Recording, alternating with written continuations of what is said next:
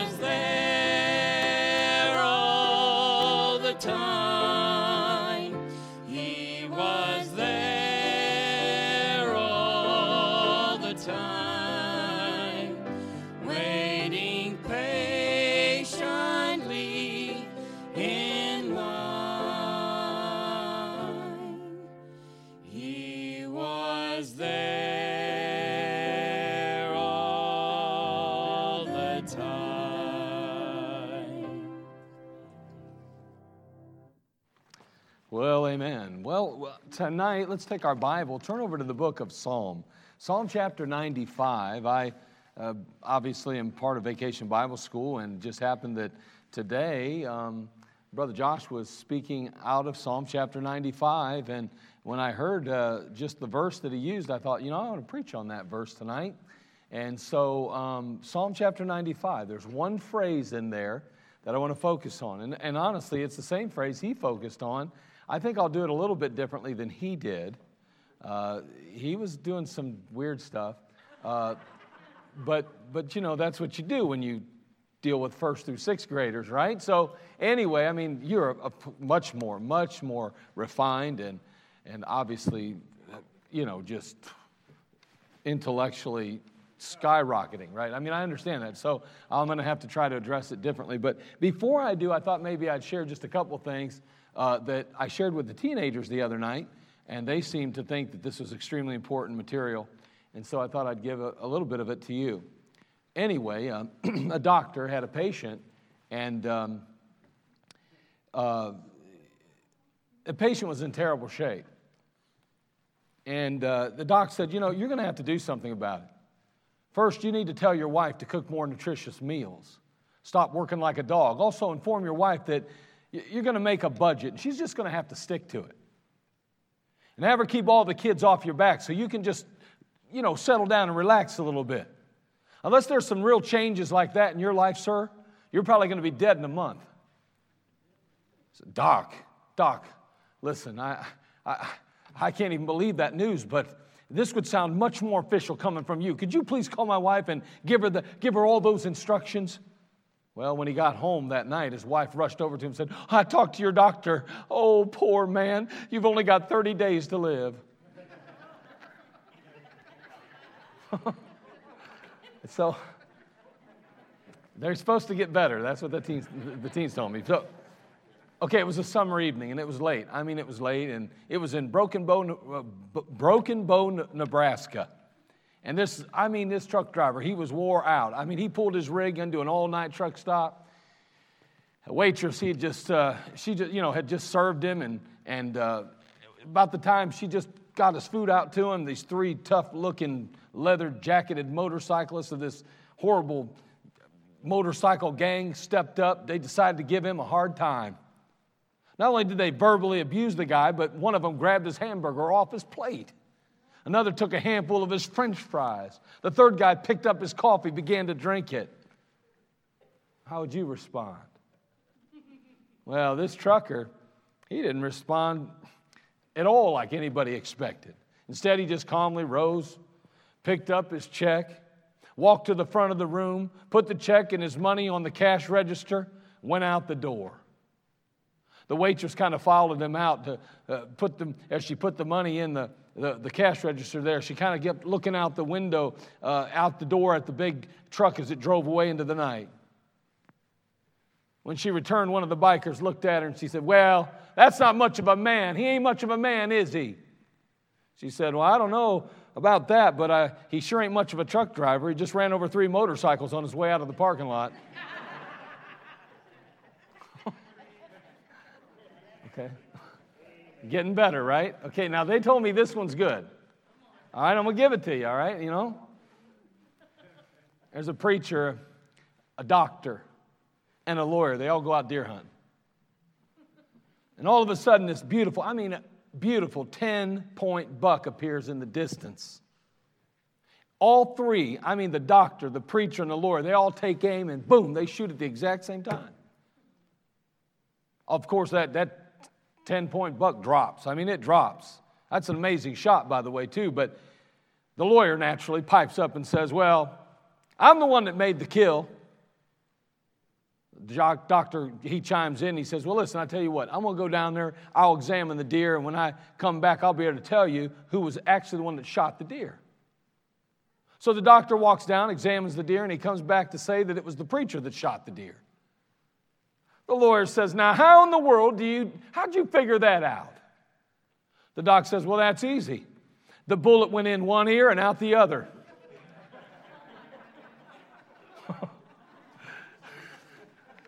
okay. I hope that tonight it doesn't go in one ear and out the other, right? Amen? All right. I'm not going to preach the message I preached to them that night. Uh, you couldn't handle it. I couldn't handle it. I, I, I tell you what, I was sore the next day from that message. I'll tell you, I got sore. I created this box of a wall that I built, and then I went crazy and destroyed the, wall. The wall. And uh, let's just say that I don't need to be doing that at my age. But nonetheless, it, it, you know, hey, you know, so we won't do that again right now. I'll have to heal up first. Psalm chapter 95, we're in chapter 95, verse 1. We're going to read the first three verses here. And like I said, we'll get you out of here because I know some of you have to go pick up teenagers and things, and that's fine. Again, they're having a great time over there. Appreciate the Lord uh, holding the weather off. I mean, that uh, we were a little concerned there for a while, but looks like they're at least going to get through their game time here. In the next three minutes, they'll be preaching as well. The Bible says in Psalm chapter 95, verse 1 Oh, come, let us sing unto the Lord. Let us make a joyful noise to the rock of our salvation. Let us come before his presence with thanksgiving and make a joyful noise unto him with psalms. For the Lord is a great God. The Lord is a great God. Father, we come to you. We ask, Lord, you'd speak to our hearts this, this, this evening and help us to just glean and gather what we need Lord, thank you for the truths that you have provided us. Thank you for the simplicity of your word. Now be glorified in everything said and done, even this evening. Be with the teens as the preaching begins here shortly. May you just bless them also. Teach them something that will change their lives, show them something that will transform them. Lord, we need you. We love you. In Christ's name, amen. Now, I want you to think with me for just a moment as we just, what, what are some of the blessings in your life? Now, we're not going to have a testimony service, although I really kind of wanted one, but um, I want you to think with me, if you would, in your own mind, just think about three things that you're thankful for. Can you think about just three things you're thankful for? Now, listen, I, I know, you know, people say, well, you, you know, the world we live in is upside down. It's topsy turvy. It's crazy. I, that's all right. You know, we're Christians. We're going to be all right. We'll get through this. But think about the three things, just three things that you're grateful for, you're thankful for. All right, let's take just a moment and do that. Number one, think about it for just a moment. The first thing you're thankful for, let's just take five seconds and think about that. Here we go.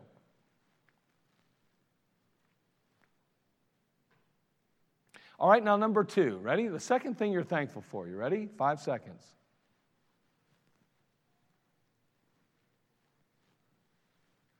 All right, and finally, the third thing. Here we go. Ready?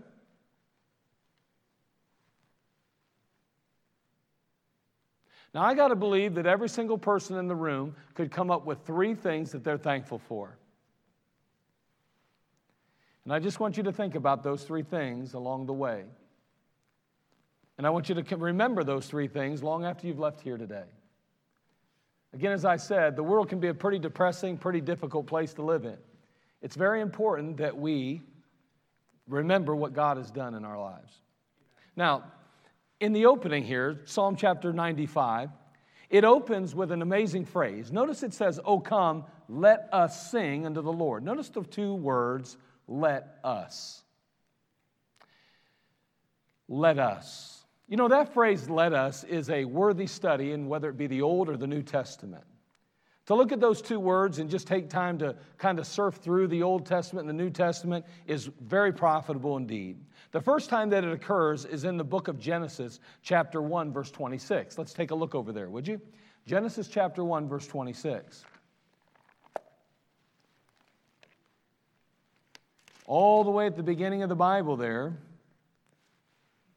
Notice that the passage there says in verse 26 of Genesis chapter 1, and we're dealing with creation here.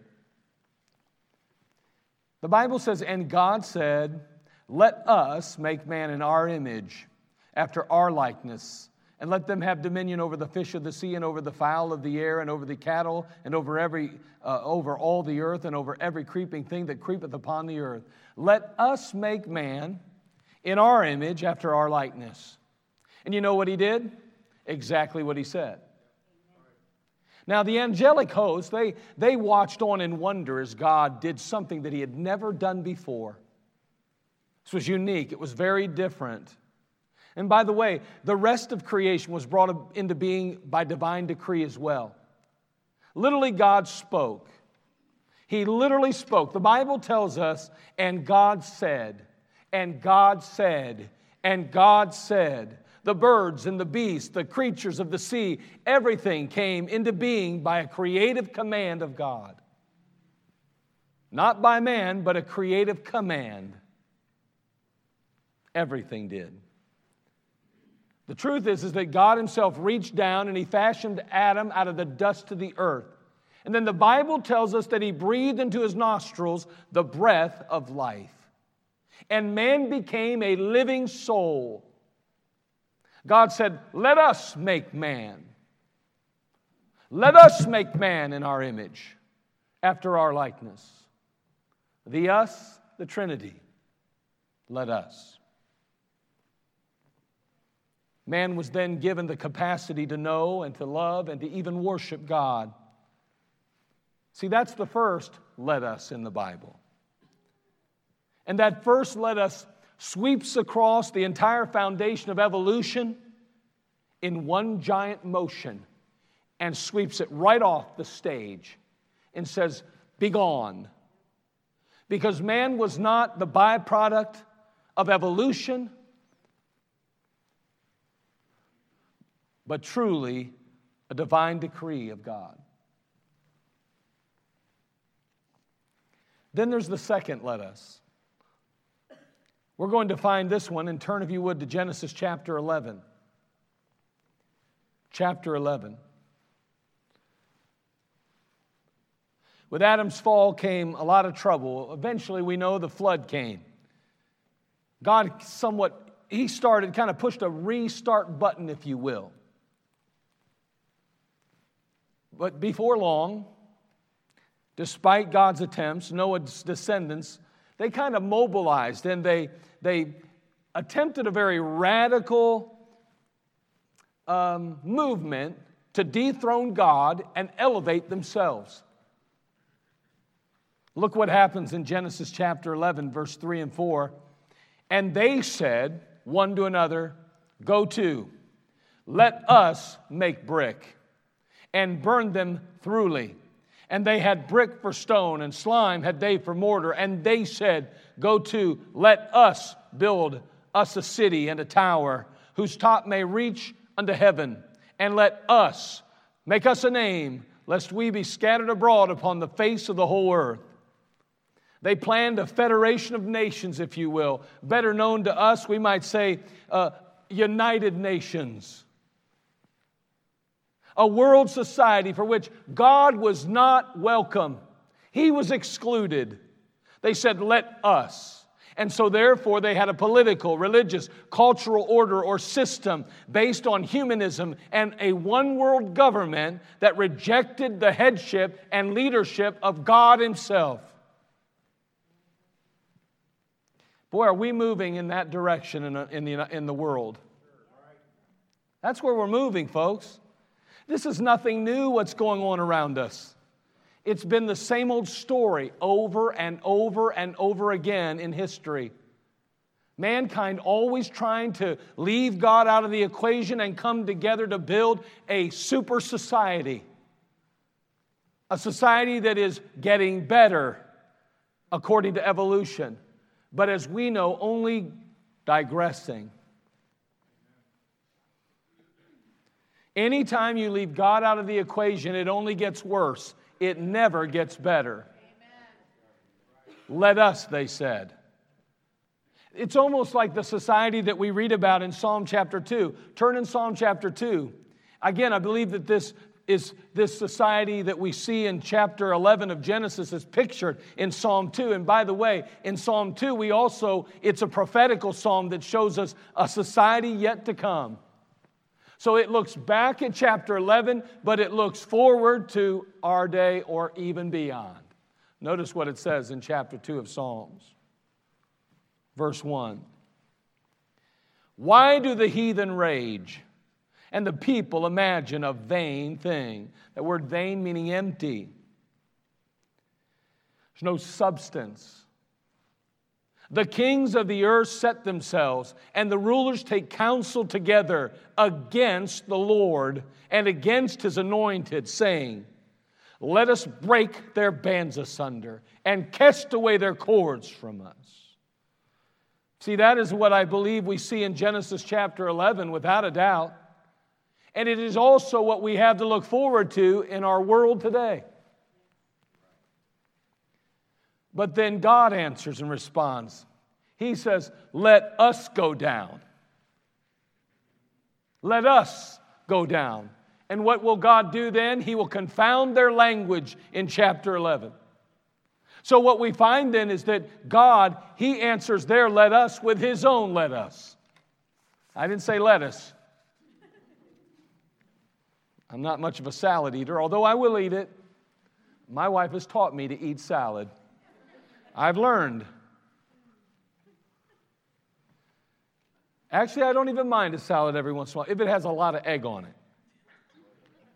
You say, why is that? Because, well, I guess they say you are what you eat, and I'm used to having a lot of egg on my face. But anyway, did that come out right? But anyhow, okay.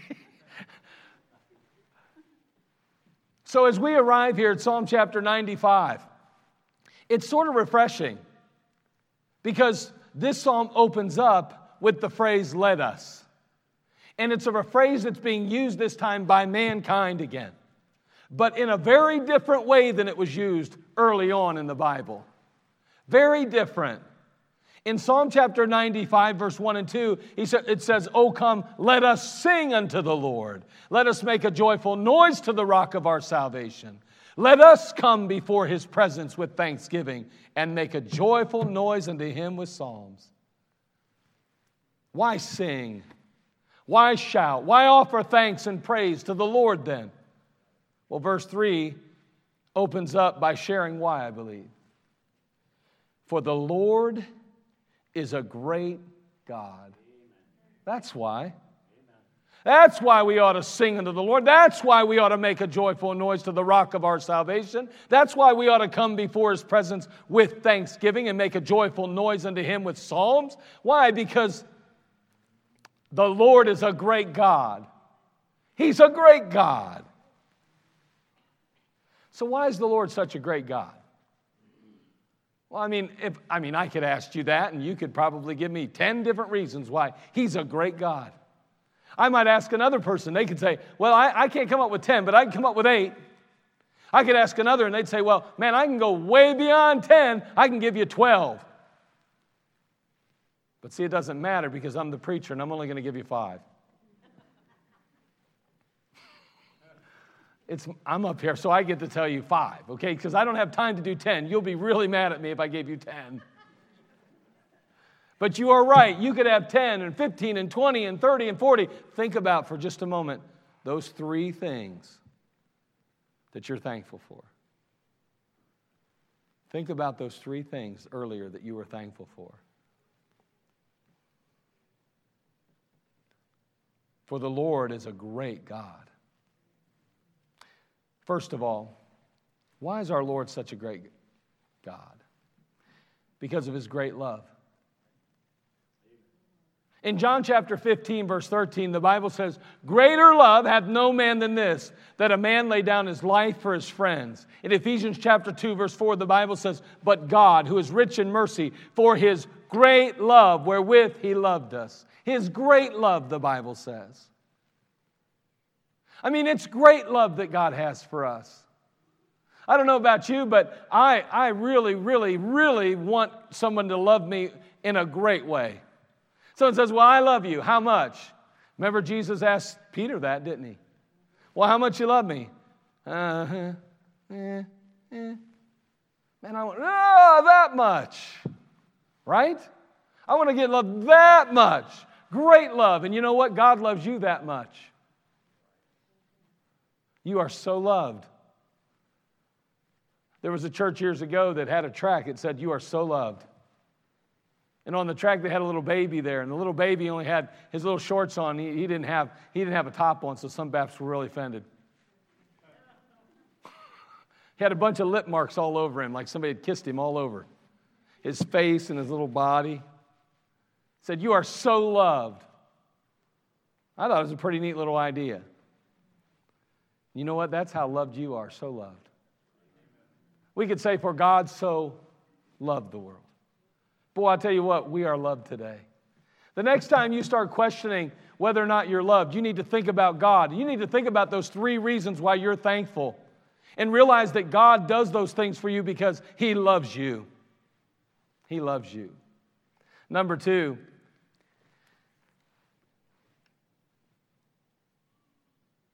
our Lord is a great God because of His great mercy. Turn, if you would, to Numbers chapter 14, verse 18. Numbers chapter 14, verse 18.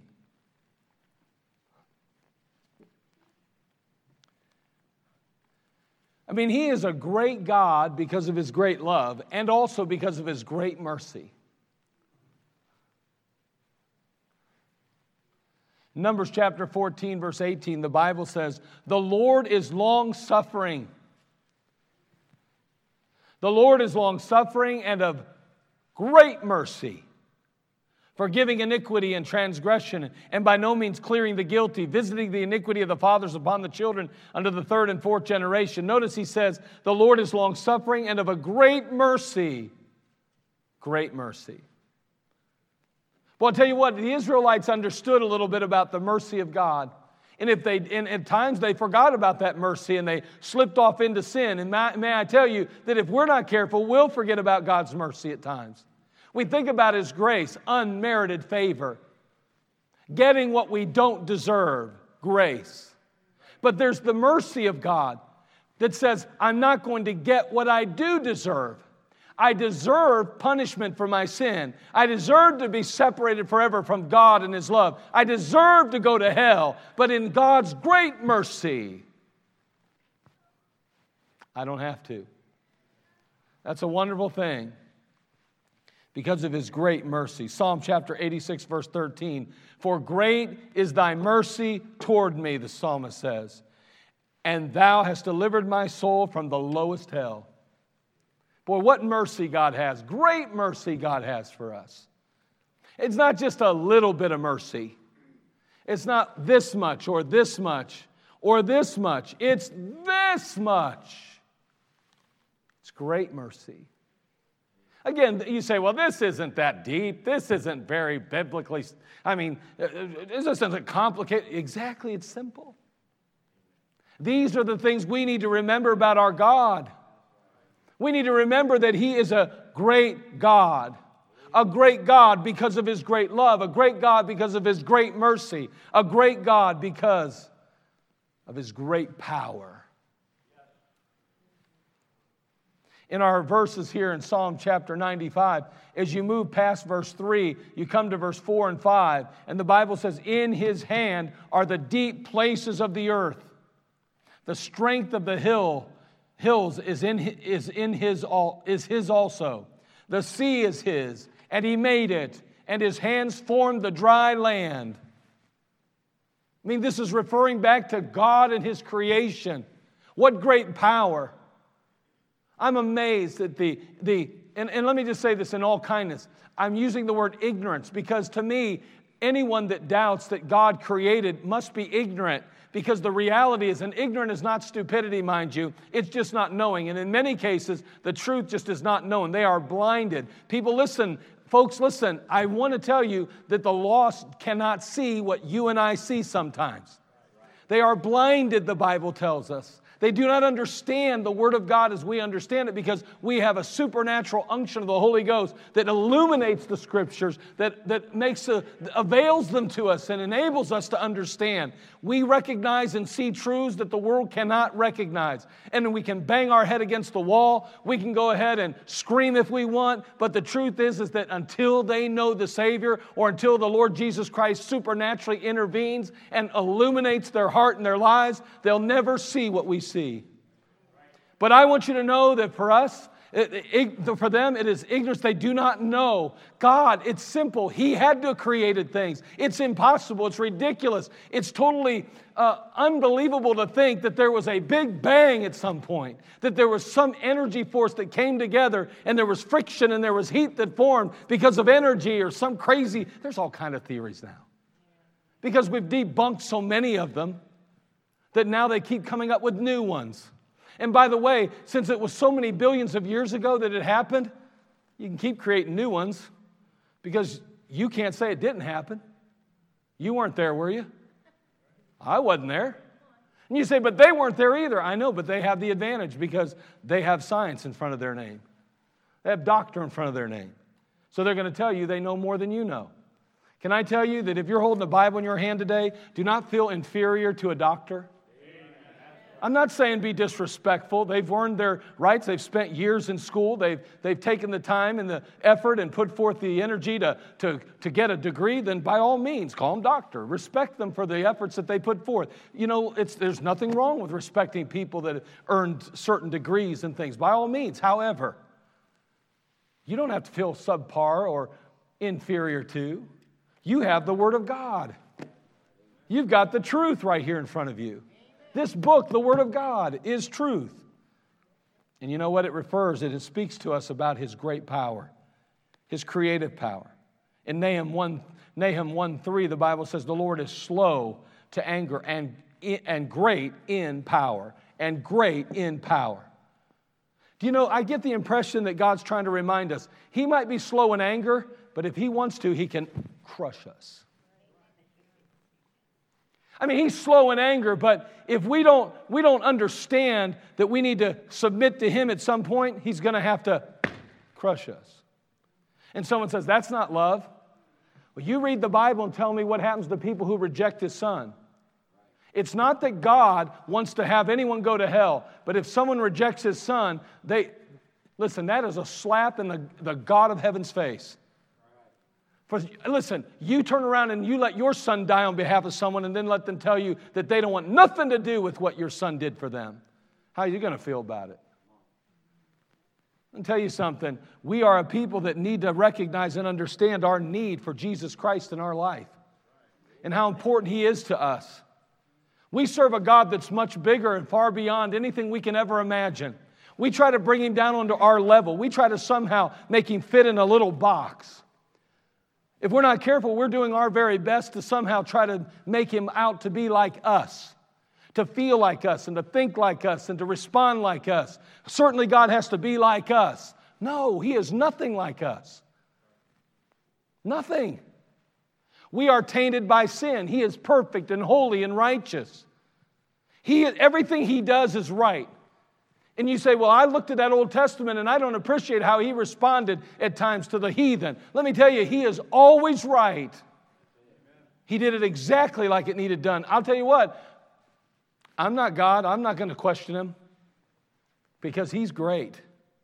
He is mighty and he is worthy of our praise. He has great power. The Lord is slow to anger and great in power and will not at all acquit the wicked. The Lord hath his way in the whirlwind and in the stream, and the clouds are the dust of his feet. Can I, can I just remind you again that there is a reckoning day?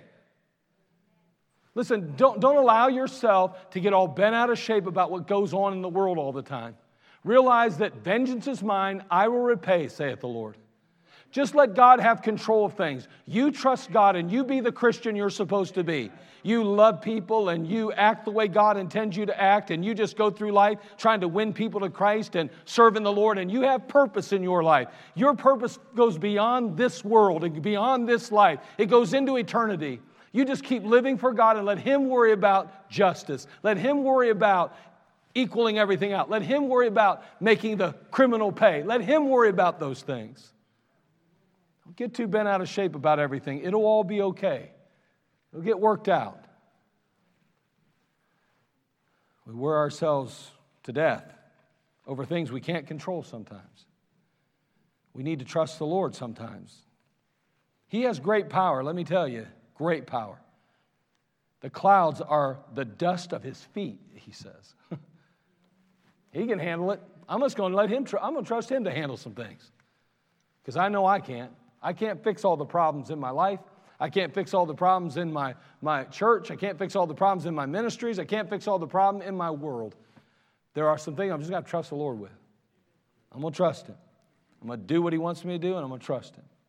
Mark 13, 26. And then shall they see the Son of Man coming in the clouds with great power, with great power and glory. Jesus Christ is coming back. Now, can I tell you that I take no pleasure, nor do I have any desire to see people crushed and sent to hell. I, I cringe every time I read over there in chapter uh, 20 of, of, of the book of Revelation when the Bible says, and death and hell were cast into the lake of fire. That bothers me. That bothers me. I, I, don't, I, don't, I don't take pleasure in thinking about people who have yet to receive Christ or have acted wickedly ending up in a place called hell. There is no comparison to what someone can even do to another human being compared to what hell is like. We can't even fathom what hell is like. This idea that, well, good, you'll get yours one day. Man, I, I tell you what, I hope I never get that way toward people. I hope I never do. Because there's nothing that compares to hell. Nothing. But in the long run, whether someone has hurt or harmed you or done something unjustly to you, my friend, you don't have to worry. One day it'll all be equaled out. And he says here in the end that they're coming. He's coming back. And when he comes back, he lets us know that uh, he's coming with great power and glory. And then, wh- why else is he so great? I'll tell you why because of his great salvation you know, in Hebrews 2 3, it says, How shall we escape if we neglect so great salvation? So great salvation. In 2 Corinthians 8 9, the Bible tells us it was so great, for ye know the grace of our Lord Jesus Christ, that though he was rich, yet for your sakes he became poor, that ye through his poverty might be rich. Well, I'll tell you what, that, that was a great act on his behalf. That's, that's love. We talked about his love already. But because of his great salvation, this is a great salvation. It cost a great amount. In John chapter 3, verse 16, the Bible says, For God so loved the world that he gave his only begotten Son, that whosoever believeth in him should not perish, but have everlasting life. For God sent not his Son into the world to condemn the world, but that the world through him might be saved. That the world through him might be saved. He goes on to say this He says, He that believeth on him is not condemned, but he that believeth not is condemned already, because he hath not believed in the name of the only begotten Son of God. Now, I want you to notice this mankind is already condemned. See, when Jesus Christ came to this earth, he did not come to condemn mankind because mankind was already condemned. He came to save mankind. That's a wonderful thing. That's why he came. Sometimes we get the idea that God's all about trying to catch us doing something wrong. He's trying to help us get to the right place. That's what his goal is, that's what he truly wants. And finally, not only is he great, a great God because of his great love, his great mercy, his great power, his great salvation, but because of his great things he hath done for us. Take your Bible, look at 1 Samuel chapter 12, verse 24. Remember those three things again that you're grateful for, that you're thankful for. A great God did that for you, gave those things to you, provided that for you. He did those things. Notice the last one again in 1 Samuel chapter 12 verse 24. The Bible says only fear the Lord. Notice 1 Samuel 12 24. Only fear the Lord and serve him in truth with all your heart, for consider how great things he hath done for you. Consider, he says, how great things he hath done for you. Well, just a little bit ago, as we started this service off or the preaching, we said, all right, let's think about three things we're thankful for. Just three things we're thankful for. Now, listen, we admitted that there could, there, has got to be a number of others. There would be a, a, a, number of other reasons as well, I'm sure. Just like there'd be a number of other reasons why we say that He's a great God. There's going to be a number of other reasons why we say He's, you know, we, we're thankful for for what He's done for us. And here are some of those things. Boy, it's important that you consider those all the time. It's important that you and I think about what God has done for us on a regular basis. We can never put our, uh, put, you know, we can never neglect remembering those things. We have to remember those things. Listen, things happen to us all the time. We get blindsided. I mean, I, I still remember, uh, you know, uh, a number of times in my life, uh, I remember, well, I, am trying to avoid a specific situation because some folks might, well, there was a young person one time in our church, and that young person uh, got sucker punched at one of the youth rallies. You know, somebody come up behind him and went, wham, hit him right in the back when he wasn't looking. Nailed him, knocked his tooth out. He just had it worked on the day before. So it, it, his grandpa told me, he said, You know what? I, I, just paid to have that tooth put in, now I just not knocked out. I was like, Ah, great. Just hope you don't ask me to pay for it. he got nailed. I mean, he was sitting on a post and somebody went up went, boom, right behind him, nailed it, boom. Hey, things happen, right? That's life. By the way, you may not have ever gotten sucker punched like that. Re- in reality, uh, you know, a real sucker punch. But metaphorically, you've been sucker punched. I mean, you've gone through life, and next thing you know, you got the wind knocked out of you. I mean, you, you got nailed. I mean, before you even realize what happened, you're thinking, what just happened? That's why it's important that you keep considering all the good things God's done for you. Because it's in those moments that if you're not careful, you'll start to think, maybe God's not so good after all. Maybe He's not so great after all. If He was so great, why'd He let that happen to me? You can't forget what God's already done. You can't forget about what God has done for you. And that's what the Bible says only fear the Lord and serve Him in truth with all your heart. For consider how great things He hath done for you. When we think about how many great things God's done for us, then guess what? It's much easier to fear God and to serve Him in truth with all our hearts. Consider how great things He's done for you. So, why is our Lord such a great God? Well, because of his great love, his great power, his great salvation, his great mercy, and the great things that he's done for us. Therefore, O come, let us sing unto the Lord.